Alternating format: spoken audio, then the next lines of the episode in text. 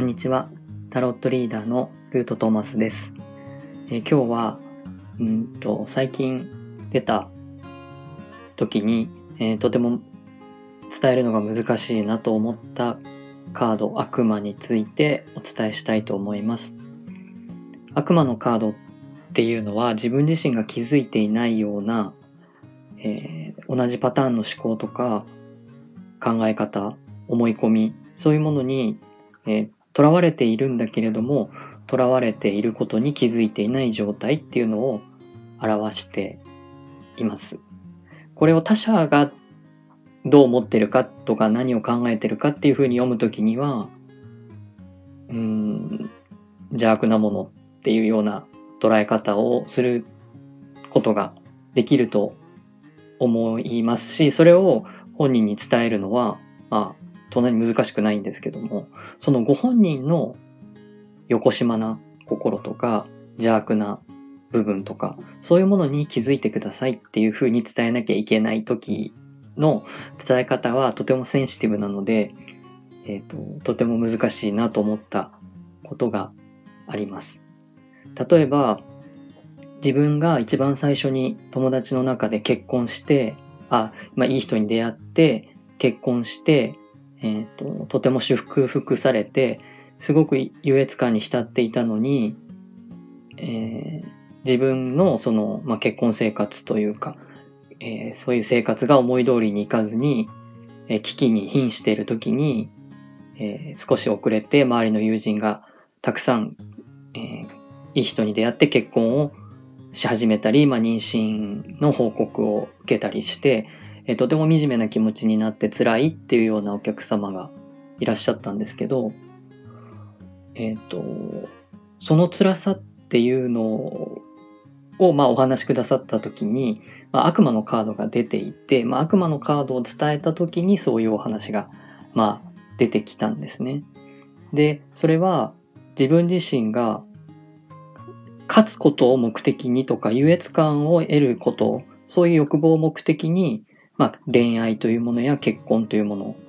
あるいは幸せになることっていうのを勝つための手段として、ま考えていったっていうことですよねっていう話をして、でもそれって勝つとか負けるとか、そういう、えー、外に人に対して、えー、示示す、優越感を示すようなことのために使うものなのかどうかっていうことを、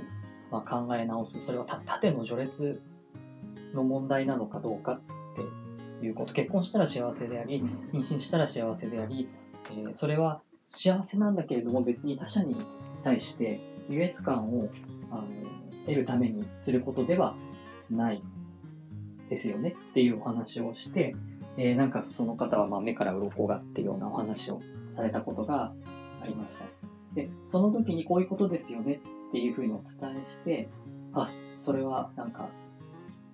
考えてなかったとか気がつかなかったっていうふうにおっしゃった時に訪れているのが塔っていうカードの世界観なんですね。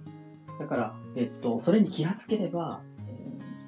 え、一気に悪魔から抜けて塔へ行き、その今までの価値観をガラガラ崩して星に至るっていう流れになっていくんですけど、そういうふうにパッて気がついていただけるのは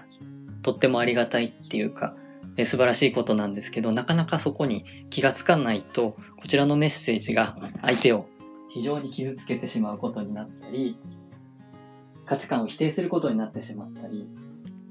え、内容がセンシティブである場合には、やっぱりとても慎重に伝えないといけない。なんかその方の人生を全否定しちゃうような、え、パワーのあるカードなので、とっても難しいなというふうに思うことがあります。ただ、その方もその状況は苦しいはずなので、悪魔の状況っていうのは決してこう、幸せな状況ではないので、本当は抜けたいんだけれども抜けられないっていうところの葛藤にどう手を差し伸べてどういうふうに気がつかせてあげる言葉を選んで言えるかっていうのが、なんかこう、すごくスキルを試されてるなというふうに感じました。でも悪魔のカードっていうのはとっても大事なカードでそこを通過しなければ、まあ世界っていうゴールにたどり着くことはないので、その人の人生にとっては非常に大きな